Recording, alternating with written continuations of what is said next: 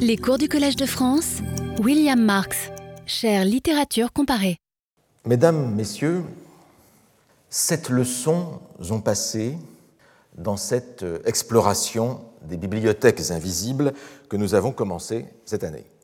Et il me semble qu'après ces sept leçons, nous commençons à y voir un peu plus clair dans ces bibliothèques invisibles et dans l'utilité d'un tel concept.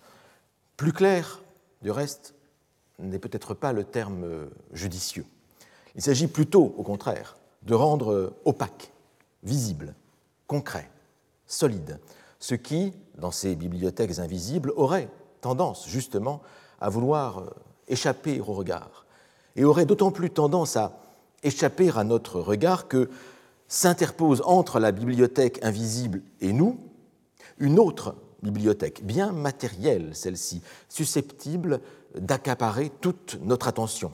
La bibliothèque comme institution réelle, comme lieu situé dans l'espace et dans le temps, et à l'intérieur duquel nous pouvons entrer, que nous pouvons visiter, ou nous pouvons même euh, consulter des livres quand euh, les conditions sanitaires nous le permettent. La bibliothèque visible est le masque de la bibliothèque invisible, trop discrète celle-ci par rapport à sa jumelle matérielle. Or, or je n'ai pas entrepris ici une histoire des bibliothèques. Cette histoire est passionnante, elle a été faite, elle est faite par des historiens du livre, mais tel n'est pas mon objet. Mon objet n'est pas non plus l'histoire de l'imaginaire des bibliothèques dans la culture, dans la littérature, dans la fiction.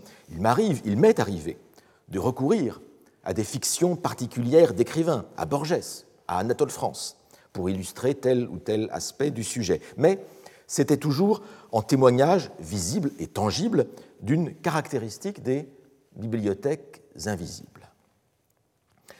Revenons en effet à ce que nous nommons ici bibliothèques invisibles ou bibliothèques mentales. J'ai défini ainsi la bibliothèque invisible comme un ensemble d'œuvres de nature langagière dont un individu ou un groupe peut avoir une conscience ou une représentation plus ou moins distincte. Ou, pour le dire autrement, comme une représentation mentale de collections d'œuvres et de textes existant au niveau individuel ou collectif, plus ou moins explicites ou conscientes, et qui, quoique mentales et non matérielles, n'en exercent pas moins, parfois, des effets sur la réalité. Et ce dernier point est important, car si les bibliothèques invisibles restaient toujours invisibles, on pourrait, à la limite, s'en désintéresser et euh, les tenir pour des objets négligeables. Or, c'est précisément parce que ces bibliothèques mentales ont des effets dans le monde qu'elles peuvent, qu'elles doivent même nous intéresser. L'un des effets principaux des bibliothèques mentales consiste précisément dans la création et l'organisation de bibliothèques réelles, de bibliothèques empiriques. Toute bibliothèque matérielle reflète en quelque manière une bibliothèque invisible, celle de ses créateurs, celle de ses responsables, de ses utilisateurs. Il n'y a pas de bibliothèque empirique qui ne soit précédée d'une représentation mentale de l'organisation des œuvres qui la composent. Et c'est la raison pour laquelle nous sommes intéressés à quelques bibliothèques existant dans la réalité qui nous entoure pour tâcher de repérer, à travers ces occurrences concrètes, la mise en œuvre de représentations plus ou moins explicitement avouées, en particulier à travers l'examen des catalogues et des cotations, où se noue de la façon la plus manifeste le lien entre bibliothèque invisible et bibliothèque visible. Ainsi, avons-nous examiné, entre autres, la classification décimale universelle et celle de euh, Melville Dewey, qui l'a inspiré.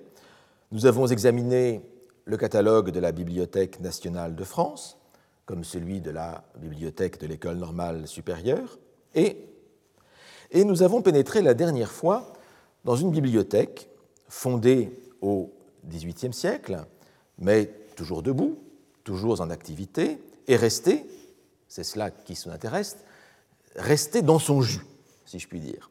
La bibliothèque palatine de la ville de Parme, en Italie, fondée en 1762 par les ducs de Bourbon et dont le catalogue fut conçu et rédigé par Paolo Maria Pacciaudi. Ce qui a attiré notre attention la dernière fois, c'est l'organisation particulière de la classe de livres dite philologique.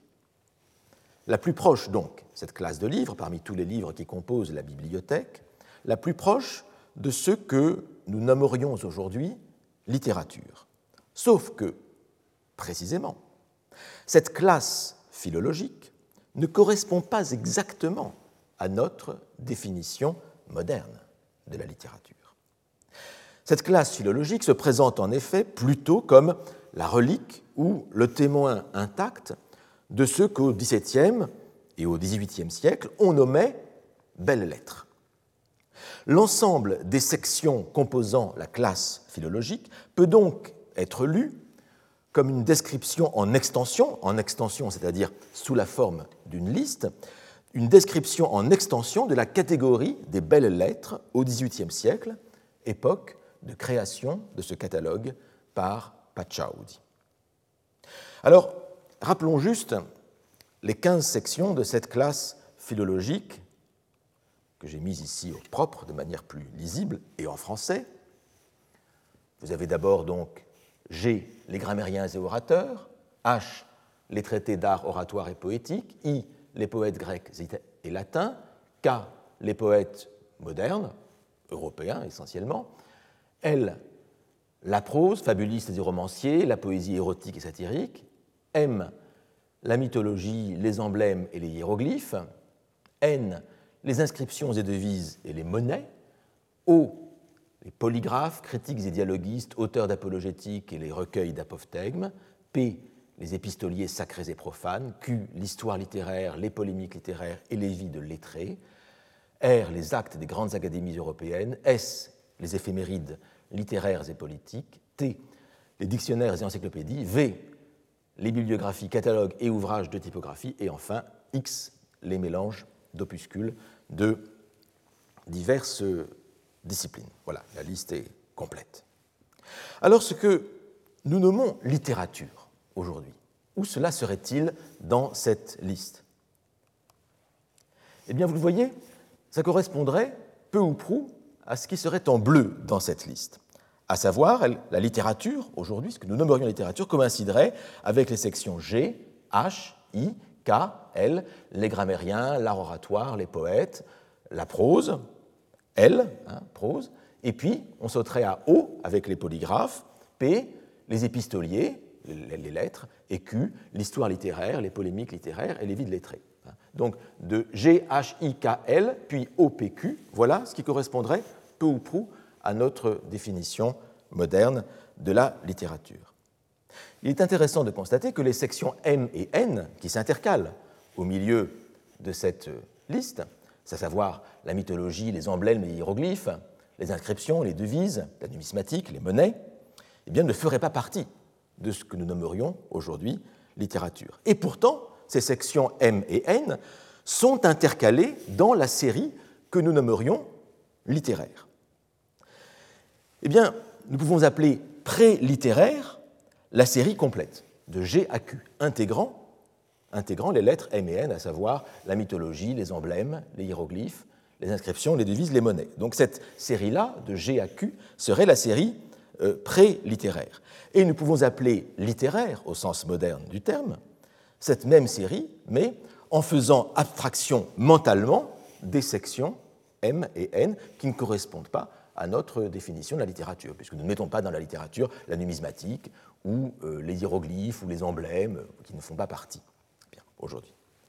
La question que pose, cette organisation prélittéraire, dont témoigne l'organisation de la Bibliothèque palatine de Parme, la question que pose cette organisation prélittéraire est celle-ci.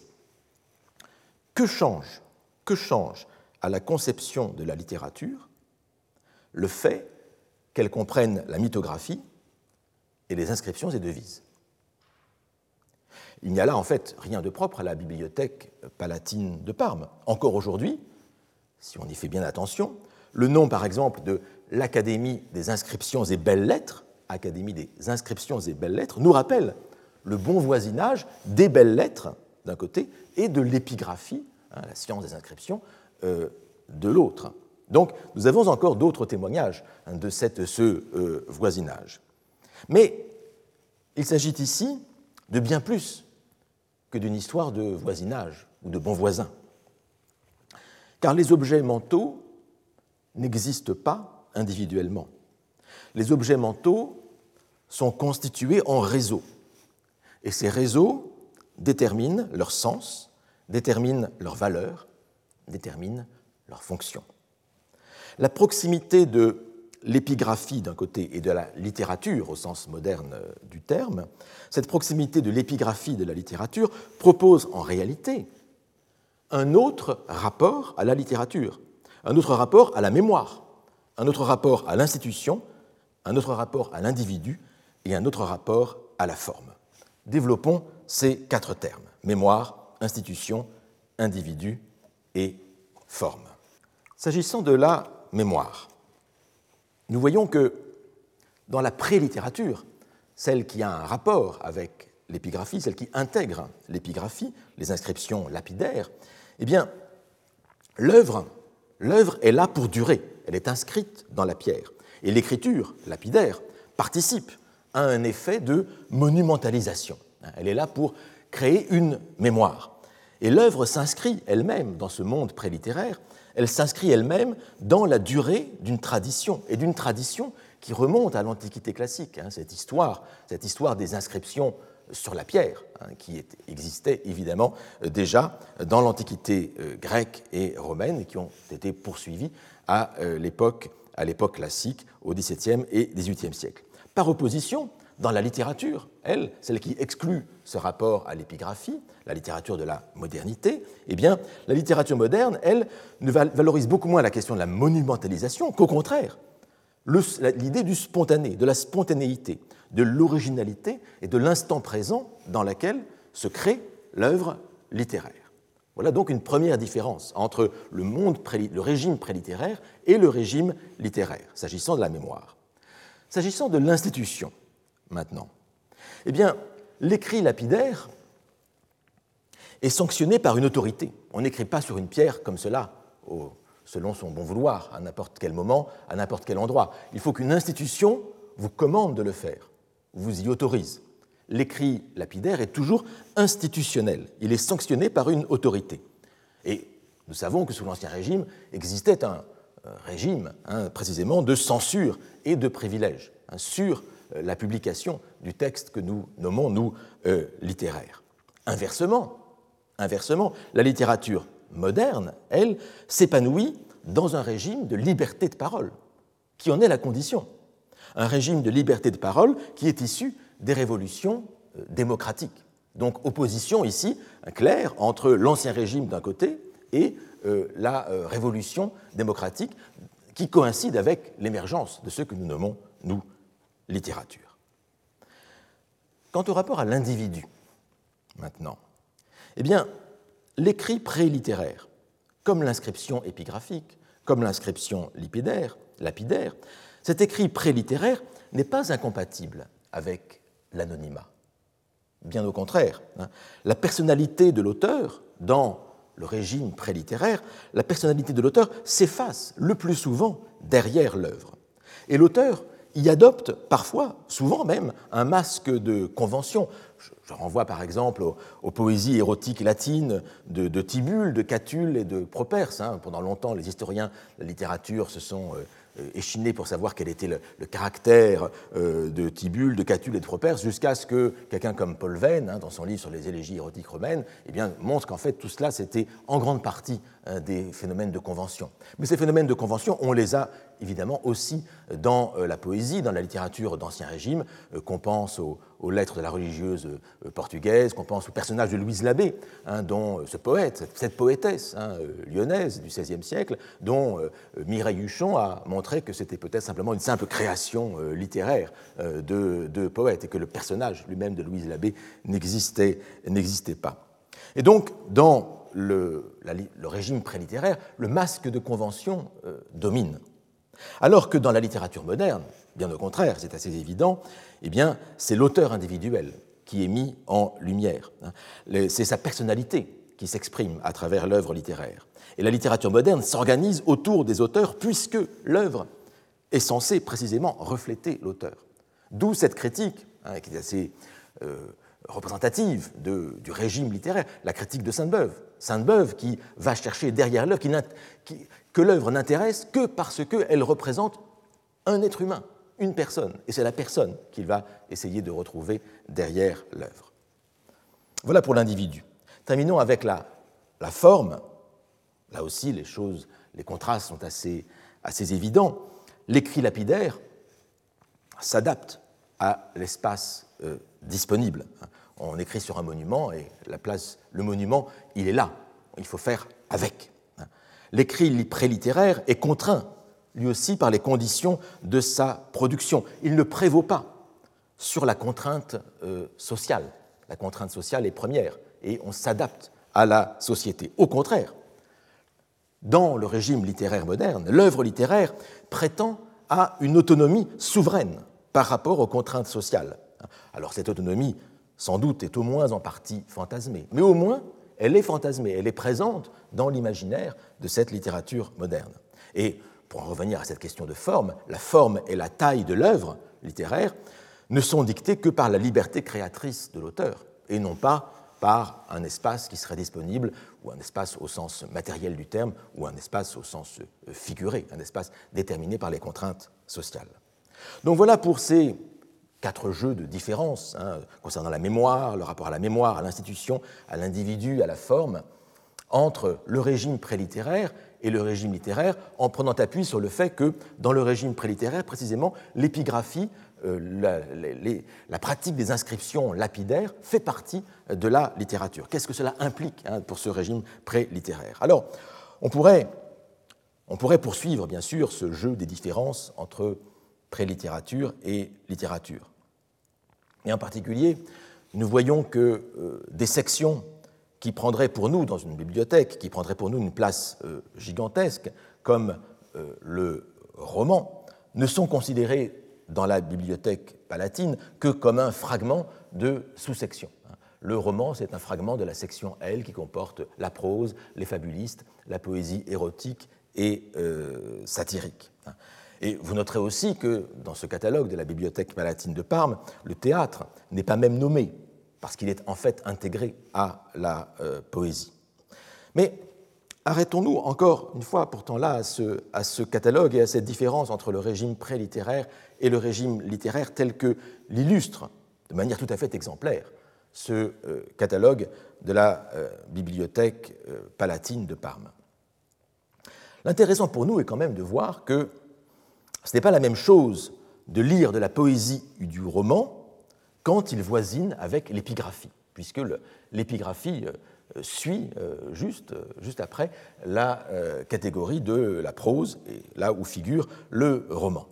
L'épigraphie euh, voisine donc avec la poésie et avec le roman, parce que nous n'imaginons pas aujourd'hui, dans le régime littéraire où nous vivons, encore, nous n'imaginons pas Proust, Proust voisiner avec le corpus des inscriptions latines ou avec un recueil de médailles. Un bibliothécaire qui ferait cela dans une bibliothèque aujourd'hui serait considéré comme fou. Il serait sans doute anachronique, il ne serait pas fou, mais euh, cela ne se ferait pas. Mais nous ne le ferions pas parce que pour nous, l'œuvre de Proust appartient à la littérature au sens moderne du terme. Alors je vous propose maintenant une expérience de pensée. Transportons-nous mentalement dans l'univers de la pré-littérature cette littérature où l'épigraphie voisine avec euh, le roman et la, poésie. Examinons, examinons quelques romans phares de cet univers prélittéraire. Par exemple, Rabelais, Cervantes et Madame de Lafayette. Si, au lieu d'envisager ces trois œuvres dans notre organisation de la littérature, si nous imaginons que, dans la bibliothèque palatine de Parme, nous trouvons les volumes de Rabelais, nous trouvons Don Quichotte, où nous trouvons la princesse de Clèves, dans la proximité physique des recueils épigraphiques, alors, alors c'est notre lecture de ces trois romans qui change. Et soudain, soudain, les citations grecques et latines de Gargantua et de Pantagruel nous semblent non plus marginales. Hein, le lecteur moderne euh, saute par-dessus ces citations, hein, mais elles ne sont pas marginales, mais elles deviennent d'un seul coup centrales. Et on pourrait même dire la même chose de Montaigne. Hein. C'est le texte des essais pour Montaigne qui est marginal par rapport aux citations, et non pas l'inverse.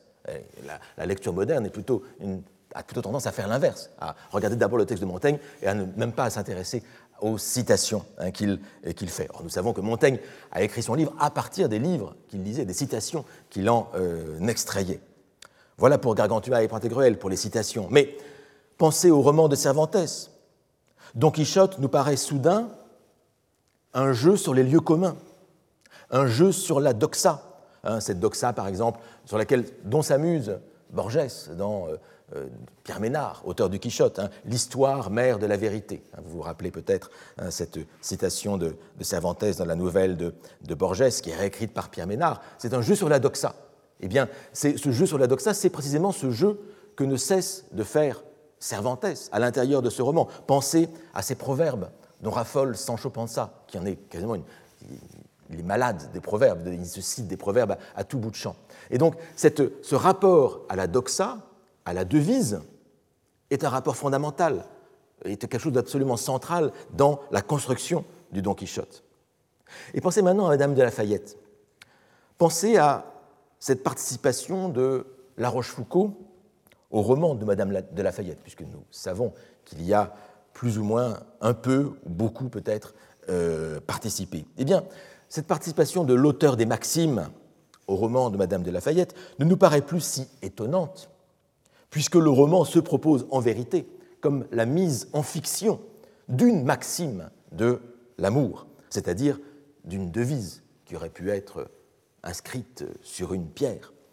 Et le fait qu'un roman comme La princesse de Clèves puisse avoir plusieurs auteurs, là aussi n'est pas un problème dans le régime prélittéraire, puisque une œuvre peut avoir plusieurs auteurs. L'auteur n'est qu'un masque de, de convention imposé en tête de l'œuvre. Et donc, d'un seul coup, la bibliothèque palatine de Parme nous éclaire très concrètement le régime pré-littéraire. Et elle nous éclaire sur ces œuvres que nous ne nommons littéraires que par abus et par anachronisme. Et l'on voit ainsi comment l'organisation de la bibliothèque immatérielle déteint sur les œuvres individuelles. Les œuvres individuelles, en effet, prennent place à l'intérieur d'un ordre. Un ordre que le poète et critique anglo-américain T.S. Eliot décrivait comme un ordre idéal, c'est-à-dire idéal au sens un ordre qui existe en idée, un ordre mental. Et euh, T.S. Eliot décrivait cet ordre idéal dans un essai fameux, La tradition et le talent individuel, paru en 1919. Voici cette description de l'ordre idéal par Eliot. Donnons-lui d'abord la, parole dans sa langue, pour une fois. What happens when a new work of art is created is something that happens simultaneously to all the works of art which preceded it. The existing monuments form an ideal order among themselves, which is modified by the introduction of the new, the really new, work of art among them. The existing order is complete before the new work arrives. For order to persist after the supervention of novelty, the whole existing order must be, if ever so slightly, altered. And so, the relations, proportions, values of each work of art toward the whole are readjusted. And this is conformity between the old and the new. Whoever has approved this idea of order, of the form of European, of English literature, will not find it preposterous that the past should be altered by the present as much as the present is directed by the past. Ce qui arrive lorsqu'une nouvelle œuvre d'art est créée, c'est quelque chose qui arrive simultanément à toutes les œuvres d'art qui l'ont précédée. Les monuments présents forment entre eux un ordre idéal qui est modifié par l'introduction de l'œuvre d'art nouvelle, celle qui est réellement nouvelle parmi eux. L'ordre présent est complet avant que n'arrive la nouvelle œuvre. Et pour que l'ordre persiste après l'apparition de la nouveauté, il faut que l'ordre présent dans sa totalité soit retouché si peu que ce soit. Et ainsi, la relation, la proportion, la valeur de chaque œuvre d'art par rapport au tout se réajuste. C'est cela, la conformité entre l'ancien et le nouveau. Quiconque approuve cette idée d'ordre et d'une forme de la littérature européenne et anglaise ne trouvera pas absurde que le passé soit retouché par le présent, autant que le présent est orienté par le passé. Le passé retouché par le présent et le présent orienté par le passé. Selon Eliot, l'art et la littérature forment des totalités organisées dont les éléments, les œuvres, sont en relation permanente les unes avec les autres. Ce qui est représenté dans ce texte d'Eliot, dans cette description de l'ordre idéal des œuvres, est en vérité une configuration beaucoup plus complexe qu'une bibliothèque matérielle. Une bibliothèque matérielle semble occuper de l'espace, un espace tridimensionnel. Elle se répartit sur des murs divers, dans plusieurs salles, sur plusieurs étages, dans plusieurs bâtiments, voire dans euh, plusieurs lieux.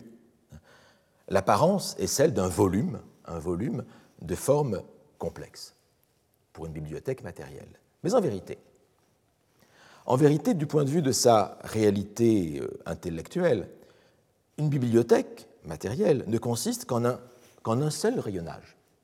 Un rayonnage unique, replié sur lui-même sous la forme d'étagères, les unes au-dessus des autres, les unes à côté des autres. La succession des cotes dans une bibliothèque, et en particulier dans la classification décimale universelle, la succession des cotes est une succession linéaire dont témoigne l'usage des chiffres et l'usage de l'alphabet. Et il est théoriquement possible, même si c'est pratiquement euh, infaisable, de ranger tous les livres d'une bibliothèque donnée sur une ligne droite, comme il est possible d'étirer la protéine de l'ADN habituellement enroulée et empaquetée sur euh, elle-même.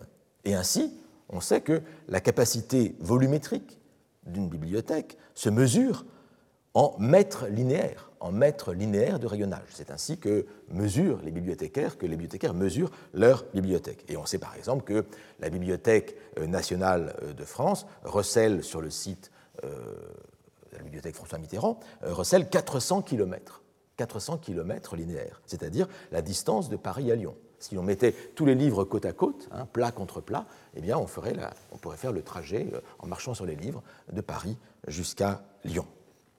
Alors, dans un tel système linéaire, si grande soit la ligne, si longue soit-elle, eh la position d'un volume dans l'ensemble n'est déterminée que par les deux voisins qui l'entourent. Un volume n'est en relation directe qu'avec les deux voisins qui l'entourent. Voilà pour la bibliothèque matérielle. Le système proposé ici par T.S. Eliot est beaucoup plus complexe. Chaque œuvre, ici, est en relation constante non pas seulement avec ses voisines, directes, mais avec le tout. Et c'est ce qu'on a dans l'organisation de Wikipédia, dont nous avions euh, parlé dans une séance précédente. On est ici dans un système multifactoriel qui ne pourrait être représenté adéquatement en mathématiques que par une matrice à plusieurs dimensions.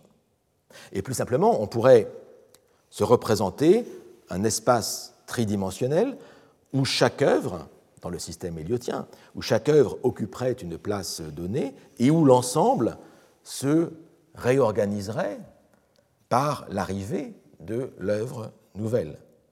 Ce qui signifie qu'à cette triple dimension de, l'espace s'ajoute, selon Eliot, une quatrième dimension et cette quatrième dimension, c'est celle du temps, car cet espace, cet ordre idéal des œuvres, est en évolution constante et en mutation permanente. Et on voit bien par cette illustration qu'une euh, bibliothèque invisible est infiniment plus complexe qu'une bibliothèque matérielle. À la différence d'une bibliothèque invisible qui est en mouvement euh, ininterrompu, une bibliothèque matérielle, quant à elle, est relativement stable. La bibliothèque matérielle ne sait, grosso modo, que croître. Croître, parfois sur une base régulière, grâce aux acquisitions, grâce au dépôt légal, par exemple. Et dans une bibliothèque matérielle, les réorganisations complètes sont rares. Une cote qui a été attribuée à un volume est en général attribuée pour euh, l'éternité.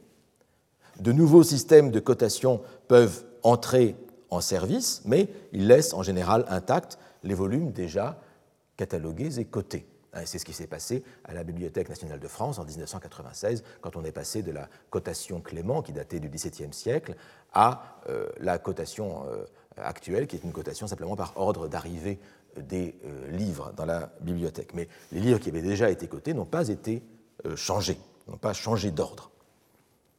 Et dans la bibliothèque matérielle, les réductions de collection sont parfois mises en œuvre, toutefois, par la pratique de ce qu'on appelle désherbage. Hein, c'est euh, le terme euh, officiel pratiqué dans la langue bibliothéconomique. Hein, les réductions de collection s'appellent des désherbages, et le désherbage élimine les ouvrages les moins lus ou jugés les moins intéressants. Eh bien, à bien des égards, c'est un peu paradoxal, peut-être, à bien des égards, la pratique du désherbage est ce qui rapproche le plus une bibliothèque matérielle d'une bibliothèque immatérielle. Parce que dans une bibliothèque immatérielle, l'oubli, joue un rôle fondamental. Et nous aurons euh, l'occasion, je crois, d'y revenir. Le désherbage pratiqué dans les bibliothèques matérielles, le désherbage, si regrettable qu'il puisse être dans euh, l'absolu, le désherbage est l'une des manifestations les plus claires du caractère idéal, c'est-à-dire mental, de l'ordre existant dans toute bibliothèque, même matérielle. C'est en quelque sorte l'esprit, l'esprit agissant directement et volontairement pour de bonnes, ou peut-être trop souvent, peut-être pour de mauvaises raisons, hein, sur le contenu de la bibliothèque en éliminant des livres qui sont censés ne plus avoir euh, d'intérêt. Autre différence entre la bibliothèque matérielle et la bibliothèque invisible. Une bibliothèque invisible n'a pas besoin d'une bibliothèque matérielle pour exister. Mais la réciproque n'est pas vraie. Toute bibliothèque matérielle est basée sur une bibliothèque invisible. Les bibliothèques matérielles reflètent l'organisation de la bibliothèque invisible de leur concepteur. Plus précisément, elles offrent la projection géométrique sur une ligne droite à un instant t donné de l'espace tridimensionnel d'une bibliothèque immatérielle. Et ici, en parlant d'espace tridimensionnel, je pense à cet ordre idéal dont parlait euh, tout à l'heure euh, T.S. Eliot. Et donc, les bibliothèques matérielles proposent la photographie instantanée et plane d'un système volumineux qui lui-même en constante euh, évolution. Elles en gardent ainsi la trace. Elles gardent la trace de cet ordre idéal, de cet ordre mental. Elles en gardent, elles en gardent l'empreinte, mais une empreinte imparfaite, bien sûr. D'où l'utilité des bibliothèques matérielles pour l'enquête archéologique que nous sommes en train de mener. Le paysage que forment les œuvres ne cesse de se transformer, ne cesse, ne serait-ce que, parce, que parce qu'apparaissent des œuvres nouvelles qui modifient la structure même du paysage existant. C'est ce que rapportait T.S. Eliot à l'instant. Mais la bibliothèque matérielle, quant à elle, ne se transforme pas si aisément comme on vient de le voir. Les catalogues fixent un ordre qu'il est mal commode de déranger. Et donc nous pouvons utiliser la bibliothèque matérielle comme le témoignage d'un ordre ancien de la bibliothèque invisible, un ordre ancien à présent disparu, mais resté présent dans cet ordre de la bibliothèque matérielle. Et c'est ce que nous venons de faire pour la bibliothèque palatine de Parme, qui préservait pour nous cet ordre pré-littéraire, autrement disparu. Alors je, puis vous faire part ici d'un souvenir personnel. Lorsque je travaillais à ma thèse de doctorat sur l'invention de la critique formaliste dans l'entre-deux-guerres en France et dans les pays anglophones, j'étais en poste à l'université de Kyoto, au Japon.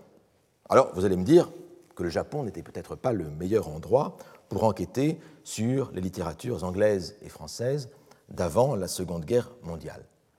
Détrompez-vous, car il se trouve que la bibliothèque de l'université de Kyoto avait reçu en legs, dans les années 1930, la bibliothèque d'un ancien lecteur d'anglais de l'université, un ancien professeur d'anglais de l'université de Kyoto, qui y avait travaillé dans les années précédentes, dans les années 1910 et les années 1920, au moment de la création de l'université de, Kyoto. Et la bibliothèque de l'université de Kyoto, en accueillant ce legs, avait fait le choix judicieux, peut-être du reste imposé par les conditions du testament, je ne sais pas, mais elle avait fait ce choix non pas de répartir les livres du professeur d'anglais qui était un, Anglais lui-même, non pas de les répartir parmi les collections et de faire ainsi s'évanouir euh, la collection du professeur en quelque sorte par euh, capillarité dans euh, l'ensemble des magasins, mais la bibliothèque de l'Université de Kyoto avait créé une cote particulière réservée à cette bibliothèque personnelle. Et elle avait conservé des ouvrages, ces ouvrages, sur des étagères à part. Je me souviens encore très très bien de ce bloc d'étagères qui était là, qui formait quasiment une pièce à part. Et en me rendant auprès de ces étagères, je pouvais donc embrasser d'un seul coup d'œil la bibliothèque d'études d'un critique littéraire anglais de la période précisément qui m'intéressait. Et donc je pouvais me faire une idée assez précise du paysage littéraire et mental qui était le sien, et aussi des ouvrages qui lui servait de référence. C'est une chose qu'il m'aurait été fort difficile de réaliser si les ouvrages avaient été éparpillés parmi les rayons de littérature euh, anglaise, par exemple. Et donc l'information, cette information dont l'ordre et la composition de cette bibliothèque personnelle d'un critique anglais, cette information dont l'ordre et la composition de cette bibliothèque étaient les vecteurs, elle n'avait pas été perdue, elle avait été préservée jusqu'à aujourd'hui. Et cette information était précisément ce qui me donnait un certain accès à la bibliothèque invisible de cet universitaire. Une bibliothèque invisible dont la bibliothèque léguée à l'université de Kyoto était le reflet imparfait, certes, mais un reflet infiniment précieux pour moi qui voulais reconstituer le panorama littéraire et critique de l'époque. Eh bien, la bibliothèque invisible, mental de cet universitaire anglais des années 1920 avait donc disparu dans les faits avec la disparition de cet universitaire. Car les bibliothèques mentales meurent en effet avec les esprits qui en sont les véhicules. Mais cette bibliothèque invisible avait laissé une trace dans la bibliothèque matérielle que j'avais alors la possibilité d'explorer. Et voilà, voilà voilà un avantage des bibliothèques matérielles sur les bibliothèques invisibles, la durée. La durée liée à la persistance matérielle des objets. Les objets sont et ils durent.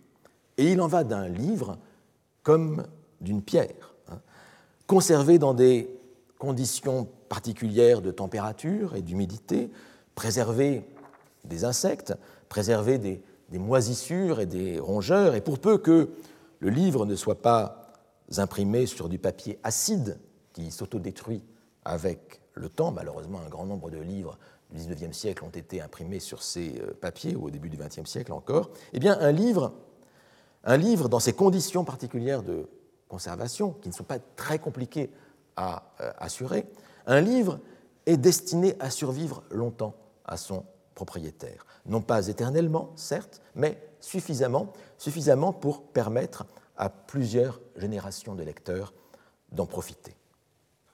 Alors, pour mieux comprendre cette relation entre bibliothèque visible et bibliothèque invisible, le moment est ici venu d'entrer plus précisément dans une série de définitions qui nous permettront de penser la constitution de ces différentes collections de textes et de ne pas les confondre.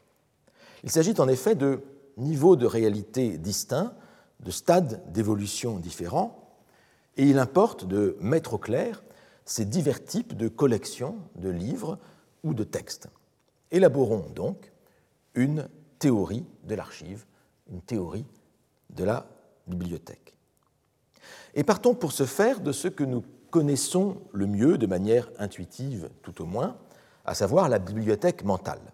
Celle, cette bibliothèque mentale, que chacun a dans la tête, à savoir l'ensemble des œuvres qui peuplent un esprit donné. Cette bibliothèque mentale, cette collection d'œuvres ou d'images mentales des œuvres, parfois il ne s'agit euh, dans la tête que d'un simple titre, un ensemble de données parfois hétéroclites, nous en avons parlé, eh bien, euh, cette bibliothèque mentale ne surgit pas toute seule dans l'esprit.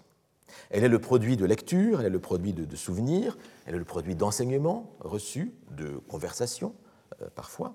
Et ces lectures, ces souvenirs, ces enseignements, ces interactions sociales diverses renvoient à des livres bien réels, quant à eux, qui figurent dans des bibliothèques matérielles.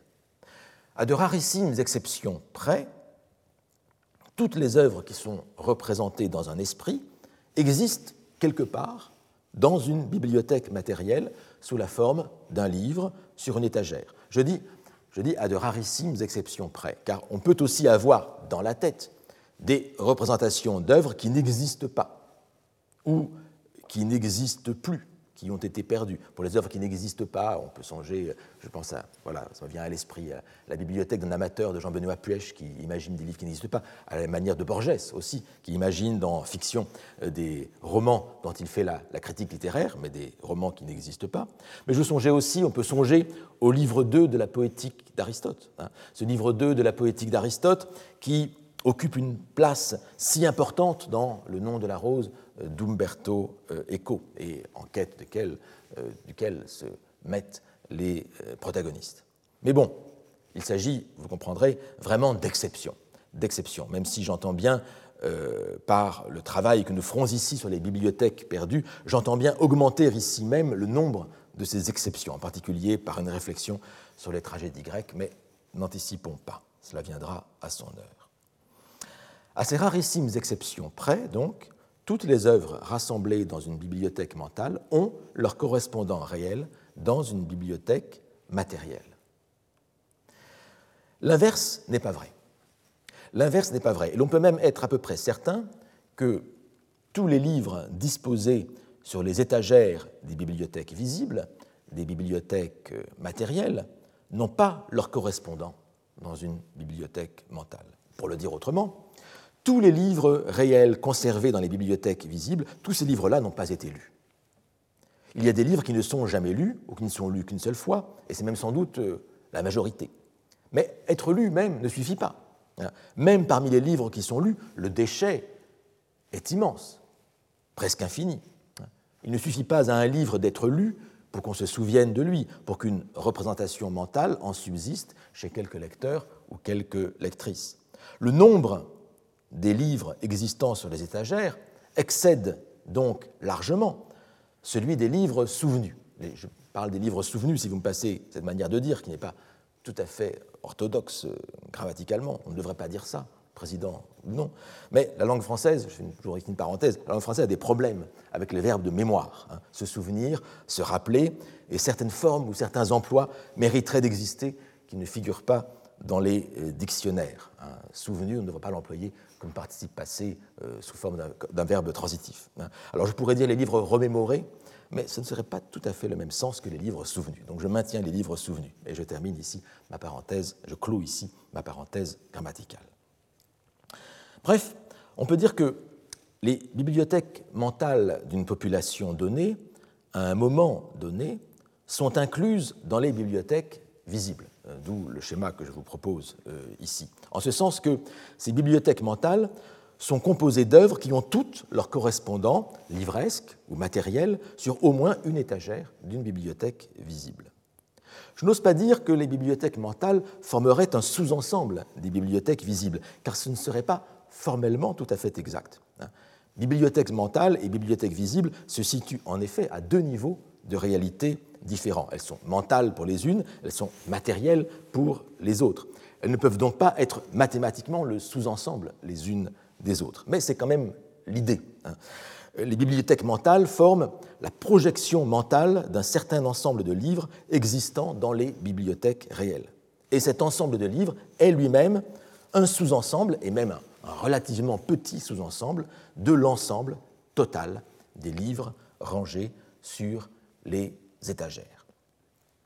Inversement, on peut dire également que les bibliothèques matérielles expriment la bibliothèque mentale ou invisible de ceux qui les ont créées ou de ceux qui les gèrent. C'est ce que nous avons vu euh, à l'instant, hein, avec les différents exemples de bibliothèques que nous avons examinés, la bibliothèque euh, d'Abbey Warburg dans une séance précédente, la Bibliothèque nationale, la Bibliothèque palatine de Parme, etc.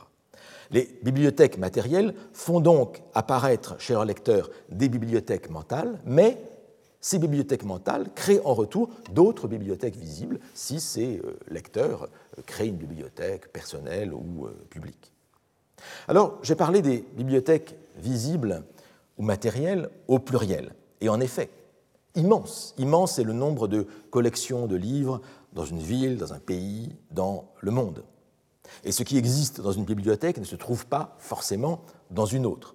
Mais nous pouvons mentalement, nous pouvons mentalement fusionner toutes ces bibliothèques visibles. Et on peut ainsi considérer l'ensemble des livres figurant dans toutes les bibliothèques visibles dans le monde, ou bien dans un espace plus délimité qu'on peut définir, un pays, une ville, etc.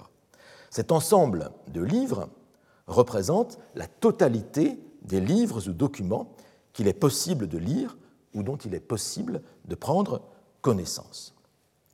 Alors, nous pourrions appeler cet ensemble de tous les livres existants la bibliothèque totale, mais je préférerais lui donner le nom plus précis encore d'archives hein, que vous voyez ici, en m'inspirant des travaux du Stanford Literary Lab, qui a été fondé par Franco Moretti à l'université de Stanford, pour l'analyse statistique et numérique de la littérature, et en m'inspirant en particulier des travaux de Mark Algie Hewitt, Sarah Hallison et Marissa Gemma. L'archive, et j'oserais même lui mettre un, grand A, hein, un A capital, l'archive avec un grand A, c'est l'ensemble de tous les documents existant quelque part sur la Terre. Et cette archive, avec un grand A, se divise en une multitude de bibliothèques matérielles, souvent très redondantes les unes avec les autres. Reprenons donc la proposition que j'avais énoncée tout à l'heure. Les bibliothèques mentales forment un sous-ensemble de l'ensemble des bibliothèques réelles. Elle forme donc un sous-ensemble de ce que nous pouvons nommer l'archive, avec un grand A, c'est-à-dire l'ensemble de tous les livres et textes disponibles dans le monde. Nous avons ainsi défini pour l'instant deux niveaux de bibliothèques. Les bibliothèques mentales d'un côté et de l'autre l'archive ou les bibliothèques réelles. Mais ce n'est pas tout. Mais ce n'est pas tout. Il faut aller plus loin. Car l'archive elle-même, même avec un grand A, L'archive n'est pas la totalité des documents. Précisons, l'archive n'est pas la totalité des documents qui ont été produits. L'archive ne rassemble que tous les documents actuellement conservés quelque part dans une bibliothèque matérielle. Et nous pouvons généraliser un petit peu. L'archive ne rassemble que tous les documents existants à un moment donné, à l'instant T. Mais il est évident qu'à l'instant T-1, à une époque antérieure, l'archive est différente de ce qu'elle sera à l'instant T ou à l'instant T plus 1 à une époque postérieure. Des documents auront été perdus entre-temps, d'autres auront été créés et ajoutés à l'archive. Il est donc possible de considérer la succession de ces différentes archives au cours du temps, ainsi que l'histoire de cette succession. Et au-delà de ces différentes archives successives, on peut considérer l'ensemble des documents qui ont appartenu à un moment donné à l'une de ces archives ou qui appartiennent encore à l'archive actuelle. Et on peut aller un peu au-delà encore et on peut considérer l'ensemble des documents qui ont été produits dans l'histoire de l'humanité, et en particulier les documents textuels. Ces documents n'ont pas été toujours proprement archivés, même à l'époque de leur production. Typiquement, euh, le brouillon, le brouillon que produit un écrivain et qu'il jette ensuite une fois l'œuvre terminée, ce brouillon n'a jamais été archivé par principe. Mais on peut, dans la définition que je donne de ce qui précède l'archive, on peut effectivement l'imaginer, l'y mettre, ce brouillon, mentalement. L'archive n'est donc que ce qui reste, à un moment donné, de l'ensemble des documents qui ont été produits au fil de l'histoire humaine. Et c'en est même une partie minuscule, infime. L'archive, qui nous paraît à nous, rétrospectivement, figurer, qui nous paraît à nous figurer au commencement de toute notre connaissance du passé, l'archive n'est en vérité qu'un après-coup. Elle vient toujours après. Il y a un commencement avant le commencement. Et j'insiste sur cette idée de commencement puisque, je le rappelle ici avec Jacques Derrida, euh, archive et le mot grec arché hein, euh, sont de la même famille. Arché qui signifie en grec commencement, justement. Et cet ensemble des documents qui précèdent l'archive, qui précèdent notre commencement historique, en quelque sorte, comment le nommer? Comment le nommer?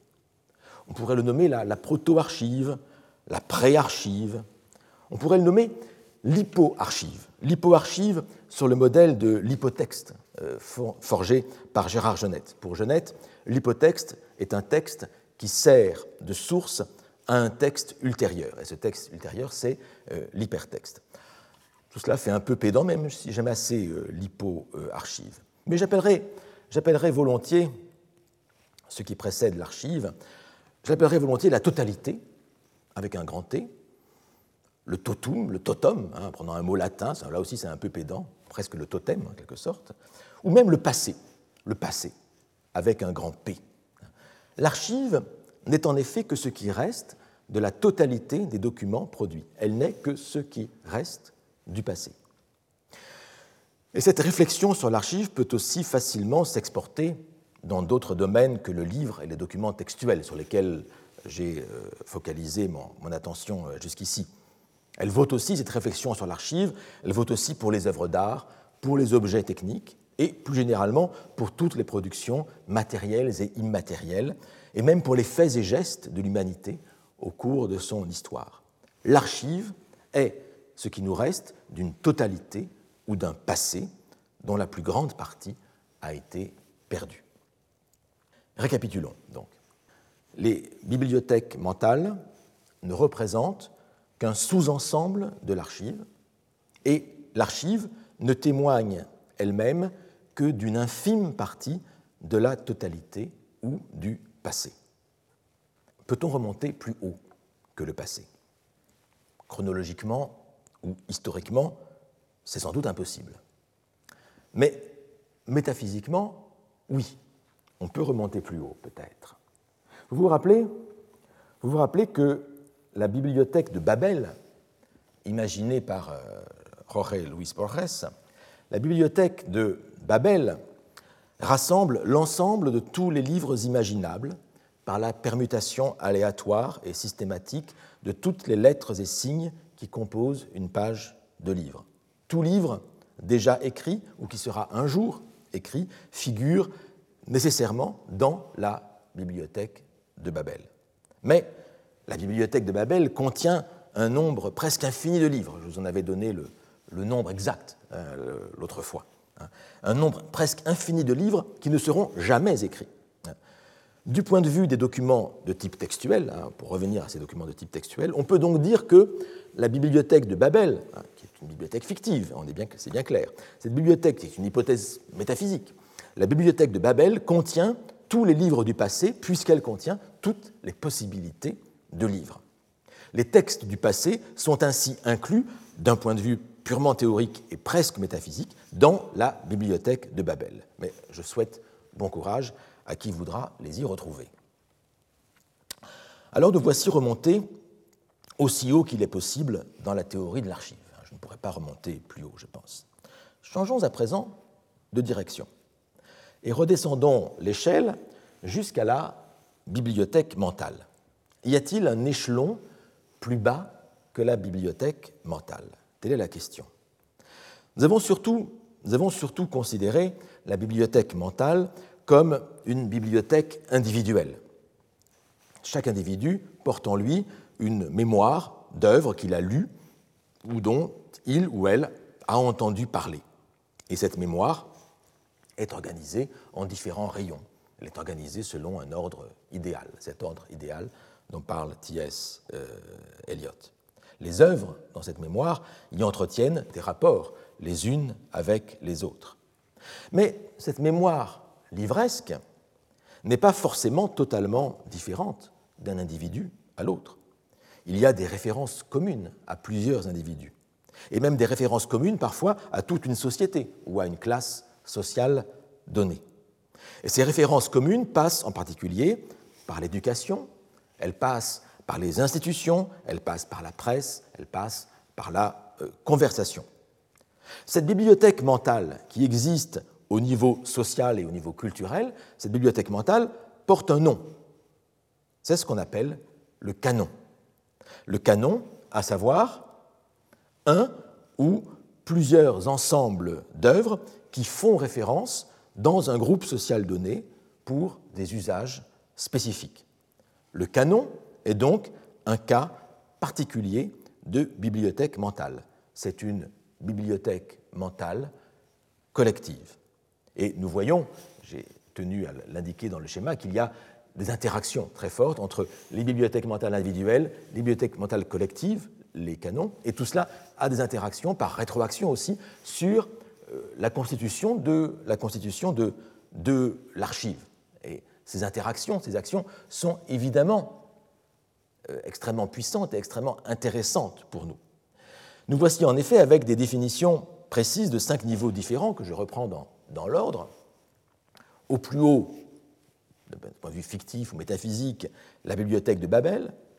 Un degré plus bas, vous avez le passé avec un grand P, la totalité, le totum, l'hypoarchive.